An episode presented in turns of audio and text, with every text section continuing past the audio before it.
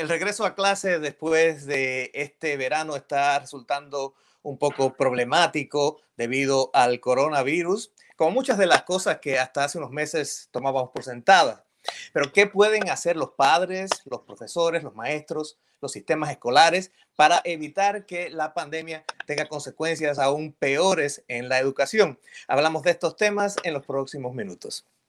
Hola y muchas gracias por estar de nuevo con nosotros en esta edición de El Nuevo Podcast. Mi nombre es Irán Enríquez y esta vez los saludo de Miami. Y además me acompañan en esta edición Carla Hernández Matz. Carla es la presidenta del United Teachers of Dade, que es la organización que agrupa al, gremio de los trabajadores de la educación en el área de Miami-Dade y también es vicepresidenta de la American Federation of Teachers. Así que, eh, Carla, bienvenida a este espacio. Muchas gracias, un placer estar aquí y poder compartir con toda la audiencia. Gracias a ti y también nos acompaña mi colega Jimena Tabel, eh, quien eh, trabaja de, eh, para Nuevo Herald, cubriendo precisamente temas de educación. Jimena, muchas gracias por estar con nosotros. Un gusto, gracias por invitarme. Un placer. Y bueno, antes de comenzar, queríamos... Uh, Queríamos recordarles a todos los que nos escuchan que se pueden suscribir a este espacio en cualquiera de sus aplicaciones favoritas donde escuchan podcast y también, bueno, pueden encontrar toda la información si van a elnuevoherald.com barra el nuevo pod para que ahí sepan lo que está pasando y siempre tengan alertas de cuando tenemos nuevos episodios, que es prácticamente todas las semanas. Ahora sí vamos a entrar en materia y Carla, precisamente, bueno, hemos visto que en las escuelas de Miami-Dade comenzaron el curso escolar, las escuelas públicas este, eh, esta semana. Eh, fue ah, un, inicio con ciertos tropiezos ah, en un ambiente virtual. Eh, ¿Cómo están las cosas a este día?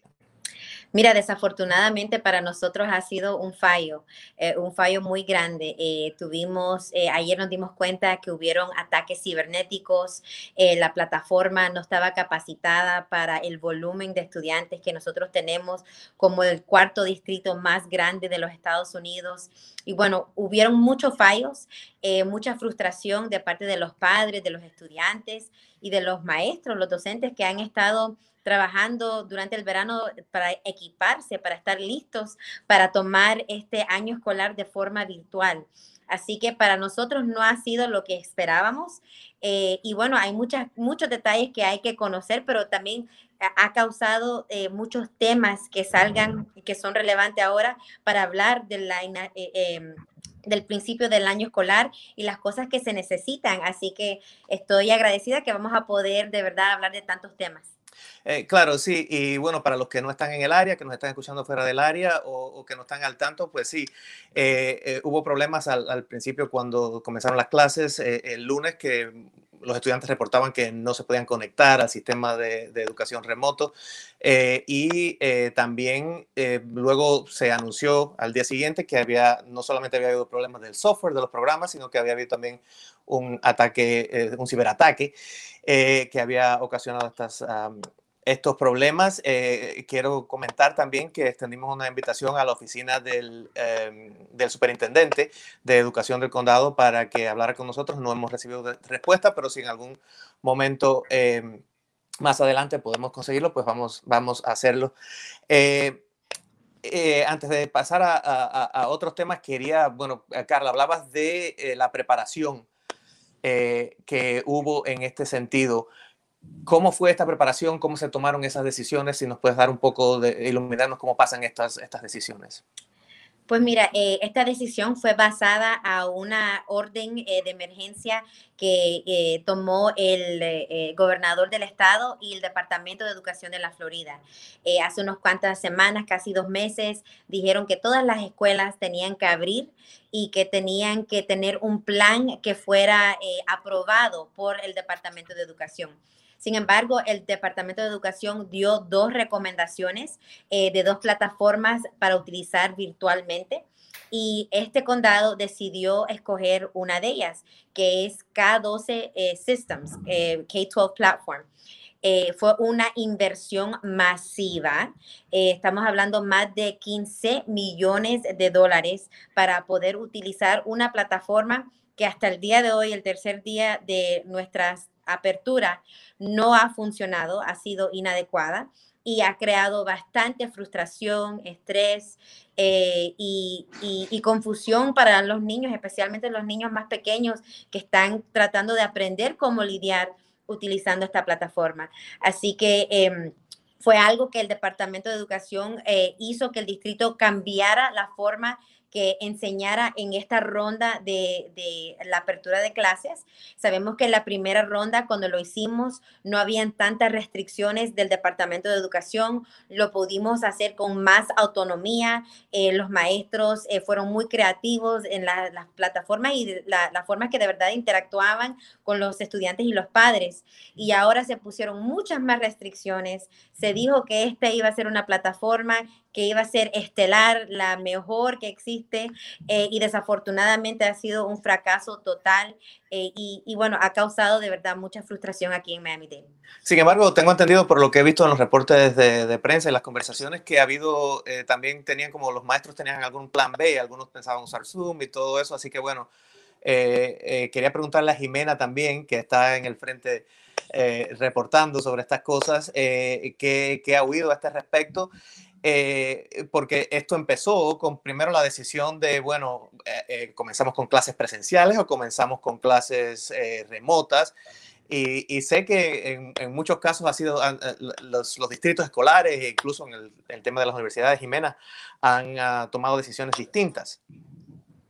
Sí, claro, no, definitivamente. es, es un, ha sido un proceso muy largo de debatir los riesgos versus los beneficios de, de abrir las escuelas físicas y tener clases presenciales, eh, pero incluso con, clases virtuales creo que ha sido un poco controversial, como menciona Carla, el proceso de, iniciar de nuevo el aprendizaje, ¿verdad? Muchos han, han acordado que van a formar grupos de WhatsApp y TikTok incluso, que es una nueva aplicación eh, relativamente por Facebook, haciendo videos, muchas cosas. En realidad se ha visto mucha, mucha variedad y creatividad, no solo aquí en Miami-Dade, sino en todo el país de, respecto a eso y, lo que se hace con eso. Incluso el lunes, cuando empezaron a, fallar las plataformas, muchas de las clases migraron a plataformas como Microsoft Teams o Zoom o, diferentes programas para, para aún así llevar a cabo algo de enseñanza. Eh, también, eh, bueno, y queríamos hablar de lo que sería, eh, que entiendo que está planeado también un regreso futuro a las clases presenciales, pero hemos visto, Jimena, como en otros lugares, como en Georgia o incluso en algunas universidades, esto ha durado poco cuando han regresado a las clases presenciales. Correcto, sí, definitivamente se han visto problemas. Aquí en, el estado de Florida, eh, al menos un millón de niños ya están teniendo clases presenciales, fuera de Miami-Dade, claro, y ya se han registrado brotes, así como en otros estados, en otros países, lo mismo. Eh, incluso hasta 400 alumnos eh, o personal que deben de, entrar en cuarentena y, controlar cómo se propaga el virus. Entonces, definitivamente se están discutiendo. El superintendente aquí en Miami-Dade ha dicho que quiere eh, abrir las escuelas para clases presenciales entre la segunda y tercera semana de septiembre. Y, ha discutido algunas medidas de seguridad para ello. Y, y, claro, Carla puede hablar más respecto a eso también. Así es, Carla. Queremos hablar precisamente de esto porque, bueno, ahora sabemos los, los problemas que se están enfrentando con respecto a los sistemas informáticos y, y esperemos que se resuelvan pronto. Después quiero que me des tu perspectiva cuáles serían los que, se puede esperar sobre esto, pero queríamos hablar sobre este tema de, bueno, cuándo se va a regresar a, una educación presencial y sabemos que eh, es importante esto no solamente para la educación de los estudiantes, sino también, digamos, para una reapertura económica, que los padres puedan contar con que eh, pues no tienen que estar eh, directamente con sus, estudiantes supervisándolo en casa y así. Pero por el otro lado tenemos el asunto de los riesgos que esto representa. ¿Cómo han sido estas conversaciones para determinar cuándo esto va a suceder? Primeramente, yo creo que es muy importante recalcar que los padres y la comunidad eh, no deberíamos utilizar estos fallos tecnológicos de plataformas para justificar una reapertura que sea prematura. Eso es muy importante porque sabemos que hay métricas que todavía no hemos podido llegar a esas métricas para asegurarnos que una reapertura sea hecha de una forma donde va a ser más saludable o de una forma más eh, eficaz para que no se propague el virus. Eh, y no quiero que, esto sea una excusa ahora para decir, bueno, bueno, exactamente lo que el gobernador dijo, que hay que abrir eh, las escuelas, los planteles escolares para clases presenciales, que eso se lleve a cabo. Nosotros siempre hemos dicho que las decisiones deben tomarse eh, a nivel local basado en las condiciones que estén eh, sucediendo en las comunidades. Eh, como dijo Jimena, sabemos que en muchos muchas partes del estado de la Florida han habido brotes. Lo que nos da mucha consternación es que también nos hemos dado cuenta que el gobierno de la Florida ha em, utilizado métodos para no ser transparente con esos brotes que han habido en diferentes distritos. Han eh, hecho diferentes cosas para eh, eliminar que esa información de los números de estudiantes y de los números de docentes eh, sea algo público. Y nosotros pensamos que en un momento así de pandemia necesitamos más transparencia del gobierno para que nosotros de verdad podamos confiar en las decisiones que está tomando el gobierno y vemos que eso es un problema. Hoy en Miami-Dade se acaba de decir que, o se decidió que el Art Basel, que sabemos que es una feria de arte, la más grande internacionalmente, que siempre cae aquí en Miami eh, eh, eh, en noviembre y diciembre, ha sido cancelada por este año. Estamos hablando de un ingreso de más de 15 millones de dólares para una feria de arte. Yo me pongo a pensar, ok, si están eliminando la feria, que es un ingreso de fondos económicos para aquí, para Miami-Dade, saben que la pandemia no está bajo control. No podemos hablar, bueno, está, no lo vamos a hacer para algunas cosas porque eh, los riesgos son muy altos, pero sí vamos a abrir eh, otros, eh, otras organizaciones, los planteles escolares, donde es socialización, donde los niños tienen que interactuar. Cuando estamos hablando de más de 300 50 mil estudiantes en Miami-Dade y que piensen que no se va a propagar el virus si las condiciones no están adecuadas. Necesitamos tener los recursos para la sanitización, para poder implementar las barreras acrílicas, para tener el distanciamiento social. Son tantas cosas que nosotros necesitamos y para eso necesitamos recursos y fondos para hacerlo adecuadamente. Sin embargo, el gobierno ha eh, tratado de intimidar eh, a los que están tomando decisiones locales en la educación, diciendo si no abren, les vamos a quitar más fondos. Y eso no es correcto. De verdad que es una lástima ver a líderes diciendo este tipo de cosas. Carla, hablas de los problemas de transparencia y problemas de intimidación. Obviamente esas son eh, alegaciones fuertes. ¿Tienes algún caso concreto o alguna evidencia que nos, nos puedas ah, hablar al respecto? Bueno, sí, fue una orden ejecutiva que hicieron eh, hace unas cuantas semanas. El Florida Education Association hizo una demanda eh, donde eh, estaba diciendo que queremos exactamente lo que estamos pidiendo, que todos los distritos tomen decisiones locales y que no eh, sea una decisión eh, que todas las escuelas tienen que abrir presencialmente si no están listas. Eh, ahora estamos en una apelación porque el primer juez sí dio la razón al Florida Education Association y dijo que las condiciones tienen que ser, los métricos para las condiciones tienen que llegar a esos métricos para poder abrir de una forma que sea más sana. Así que todavía estamos en litigación eh, pero sí hay muchos documentos eh, que son válidos de que estas son las amenazas que estamos eh, escuchando. Jimena, y, solo... podido escuchar esto? Así, adelante, Jimena, sí, por favor. Sí, te iba a platicar un poco sobre mi perspectiva como reportera. Solo esta semana que acaba de pasar, bueno, la semana pasada, el Departamento de Salud de Florida publicó en línea un reporte que indicaba que 900 personas ya habían dado positivo para el COVID-19 en escuelas eh, hasta universidades, o sea, todos los niveles de personal, estudiantes, todo. E hicieron un estudio de cuántos eh, casos habían estado relacionados directamente con una escuela y el total fue de cientos, de casi 900. El problema se dio cuando eh, un día, prácticamente después de que publicaron este reporte, como te menciono en línea, lo retiraron y desapareció. Eh, claro, el Herald consiguió una copia y, publicó y, pueden leer el artículo sobre, a más detalles sobre lo que, lo que ese reporte decía e indicaba, pero epidemiólogos nos dijeron de que em, ese, es, ese reporte, ese informe, ha sido el mejor que ha, que ha brindado el Estado hasta ahora y que esperan que lo publique de nuevo. El Departamento de Salud, por su parte, dijo que no estaba finalizado y que se había publicado un borrador accidentalmente. Eh, seguimos a la espera de eso, pero, pero claro, o sea, em, definitivamente te pone a pensar mucho, ¿verdad? Ya 900 casos y todos los distritos todavía no habían abierto.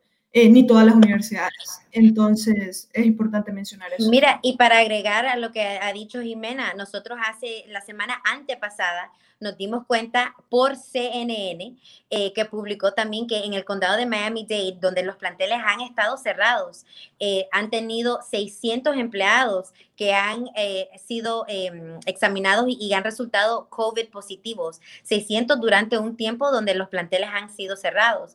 Así que claro está, si, si abrimos los planteles y no tenemos las cosas necesarias, no tenemos el, el rastreo, los exámenes, la sanitización, si vemos que se está propagando demasiado todavía dentro de la comunidad y que los hospitales no tienen la capacidad necesaria, todo eso son causas de alarma y deberían de decir, eh, bueno, hay que tomar las decisiones basadas en métricas, la ciencia y lo que los médicos están eh, opinando.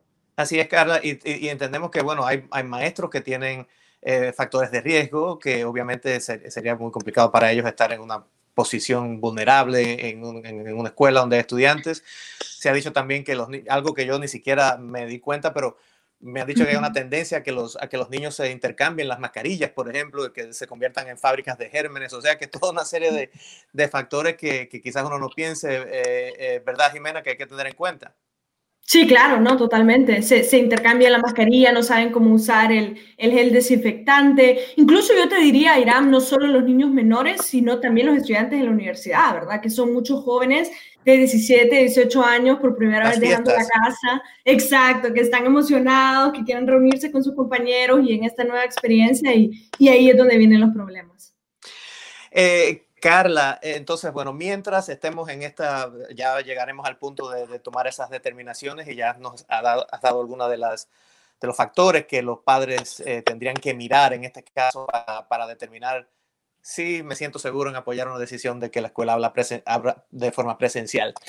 Pero en el medio tiempo, en lo que estamos ahora, que con todos los problemas que ha habido, y sabemos que muchos padres quizás no tengan los conocimientos informáticos para ayudar eh, ¿Qué consejos les das a los padres que quieran, ah, eh, qué pueden hacer eh, desde el punto de vista de sus posibilidades para ayudar a los estudiantes a, hacer mejor esta, esta fase remota? Sí, hay muchas cosas que los padres pueden hacer eh, primeramente les diría que busquen una área donde hay luz apropiada, que tengan su propia, sus propios eh, utensilios para que ellos tengan eh, sus crayones, sus lápices, sus plumas, todo lo que es necesario, sus cuadernos y una, una área diseñada que sea específica para el estudio. hay que ya empezar a darle a los niños los hábitos que normalmente tendrían. Sabemos que ahorita están un poquito descontrolados porque se han acostado a a horarios diferentes de lo que normalmente lo harían. Así que hay que poner una, una rutina, hay que establecer eso otra vez, una rutina de la, hora de dormir la hora de despertar y cuando se toman sus meriendas y cuando hacen el lunch. Eh, todo eso es importante. Pero lo que yo creo que es más importante es la comunicación. Eh, los padres de verdad tienen que tener comunicación con los, docentes, los maestros en las escuelas, eh, y si no saben exactamente quién es el docente, quién es el maestro, eh, que se comuniquen con la administración, porque si hay fallos tecnológicos, como lo hemos visto aquí en Miami, estos maestros van a buscar las maneras, porque son creativas, como ha dicho Jimena, que han encontrado toda esta TikTok para hacer, you know, em, el aprendizaje relevante y, conectarse con los estudiantes. Eh, hay que eh, encontrar esas formas para conectarse con los docentes, para que esta comunicación exista si la plataforma no funciona de la forma que fue intentada. ¿Algún consejo para que lograr que los, que los niños, sobre todo menores, eh, que mantengan la atención? Te digo porque a veces uno que ya es mayor está en reunión en reunión, Zoom a Zoom, y ya llega un momento que, le, resulta trabajo a uno que es mayor. Sí, cómo no. Mira, yo, yo soy madre de dos niños de eh, edad escolares. Tengo una que entró en primer grado y un niño que entró en quinto grado. Y eh, hay muchas cosas que nosotros podemos hacer como padres. Primeramente, hay que enseñarles a usar la mascarilla, que hay que taparse la nariz y la boca y que no es para cubrirse eh, la quijada. Entonces, eh, hay que enseñarles todo eso, practicar utilizándolo durante varias horas poco a poco para que ellos aprendan a utilizarlo por más horas. pero también dentro de la casa, cuando están utilizando Zoom o cualquier plataforma, darles descansos del cerebro también brain breaks. Hay que tomar receso, tienen que poder estirarse, eh, tienen que eh, sentirse que todo es limitado por tiempo. Y quizás eh, una forma de crear ese hábito es poner un timer, no sé cómo decir timer ahora en español. se me chispoteó la, palabra. o, poner una, alarma. Un cronómetro. Una alarma. Un cronómetro, una alarma para que saber cuándo está marcando el tiempo. Sí, y así marcan el tiempo y saben que, bueno, por 30 minutos voy a estar dedicado a tal cosa. Suena la alarma y ellos tienen un descanso para poder eh, estirarse y después regresar a hacer otra tarea. Ok, y ya para finalizar, porque nos queda poco tiempo, y Jimena, quizás también puedes eh, eh, hablar brevemente sobre esto, está el tema del acceso. Sabemos que, que mucha gente no tiene el acceso a, a la infraestructura necesaria para, para usar todas ah, las, las, tecnologías que se requieren en estos casos. Vimos hace poco una historia que fue eh, viral nacionalmente sobre este, estas dos niñas que estaban eh, frente a un restaurante de comida rápida eh, para utilizar la Internet. ¿Qué, ¿Qué, has escuchado sobre esto en tus reportes, Jimena? claro, no, es un problema, y no solo aquí, sino en cualquier parte, ¿verdad? Que, que no tienen computadoras, no tienen Internet. Por ejemplo, Miami Dade College lo que consiguieron fue programa gratis de Internet para que eh, estas compañías le brindaran temporalmente a los estudiantes mientras lo hacían. Eh, y también les dieron bonos para que, que, mejoraran su servicio de Internet y, ese tipo, y compraran tal vez un iPad que les sirve, una computadora para que trabajen mejor, ese tipo de cosas.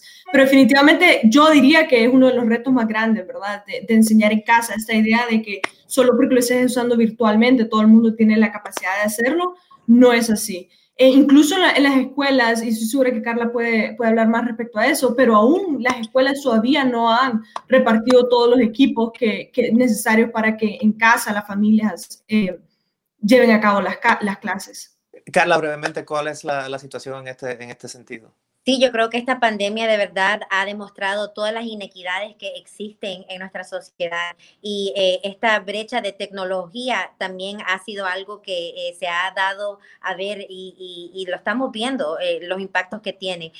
aquí en Miami-Dade hemos, hemos dado más de 100 mil dispositivos y hotspots también para tratar de mitigar eso, pero sabemos que no es suficiente, que eso sí va a existir, que van a haber brechas de logros académicos, pero lo que no podemos arreglar es eh, la falta de vida. Hay que controlar la pandemia para que podamos regresar a clases presenciales, que es lo que los maestros quieren, lo que la comunidad quiere, lo que los estudiantes necesitan, pero no lo podemos hacer con el riesgo que existe actualmente, así que necesitamos nuestros líderes que tomen las decisiones necesarias para controlar este virus. Así es, eh, así que bueno, seguiremos informando al respecto. Muchas gracias a Carla y a Jimena por haber participado en esta discusión. A ustedes que nos están escuchando, les recuerdo que eh, nos pueden seguir en elnuevoherald.com barra el nuevo pod y pueden suscribirse al podcast. Gracias Jimena por estar aquí.